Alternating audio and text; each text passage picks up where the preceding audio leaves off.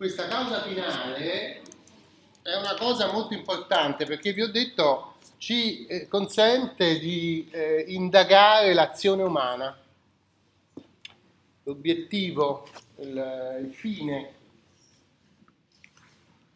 cosa tra l'altro molto, anche questa, umanistica. Vi ho detto ieri che si tende un po' in modo un po' stereotipato a dire che l'uomo diventa la misura di tutte le cose nel quattrocento, quando c'è l'umanesimo.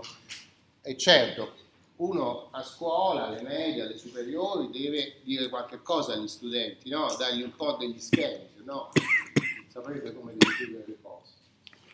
Però qualche volta questi schemi sono un po' delle gabbie e, e, e non è che, siccome gli umanisti si consideravano i grandi innovatori rispetto al Medioevo, se la prendevano con la scolastica, hanno enfatizzato questa centralità dell'uomo e dell'agire umano, no?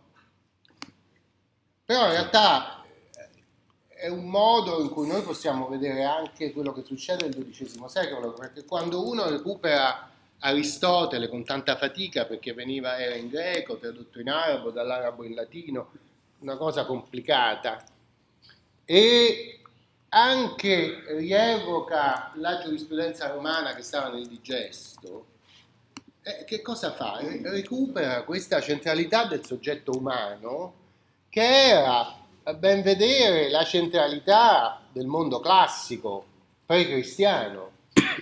Perché se voi andate nel museo della, de, della centrale Montemartini, non Mastro Martino, che sta qui, nella, ne, nella via Ostiense, voi vedete l'immagine classica della figura umana, che è un'immagine verista, in genere di uomini e donne nudi, non vestiti, che davvero popolava la città classica di figure, di, di, di persone umane, di uomini e di donne.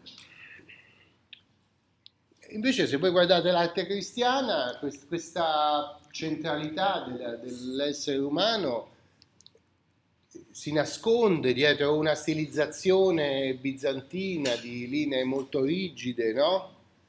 Di una realtà umana che certamente risulta svalutata rispetto all'esaltazione classica. E lo stesso c'è nella filosofia aristotelica, che poi diventa la filosofia ellenistica, la filosofia del mondo romano, del, del Mediterraneo. E anche nella giurisprudenza, che poi è un pezzo di questo mondo, di questa cultura, no? Che è una giurisprudenza nella quale appunto si inventa il concetto, per esempio, di obbligazione, cioè come quella sfera dell'autonomia di ciascuno di noi, di ciascuna persona umana, di costituire delle regole che poi risultano obbligatorie per quelli che sono coinvolti in questo momento obbligatorio, che possono essere una sola persona, come nella donazione, due persone, come nel contratto, o anche di più, come nella società, no? Questo, questa attività umana riconosciuta incardina dentro la fi- persona umana singola, il singolo cittadino, grazie alle strutture della Civitas, incardina nel singolo cittadino, io, tu, tu, tu, ciascuno di noi, incardina un potere di agire, un potere di azione, che potrebbe essere anche raffigurato come il famoso uomo vitruviano di Leonardo da Vinci. È una cosa classica che rinasce nel mondo scolastico, no? Perciò non è un caso che si dica che questo periodo si chiama rinascimento giuridico.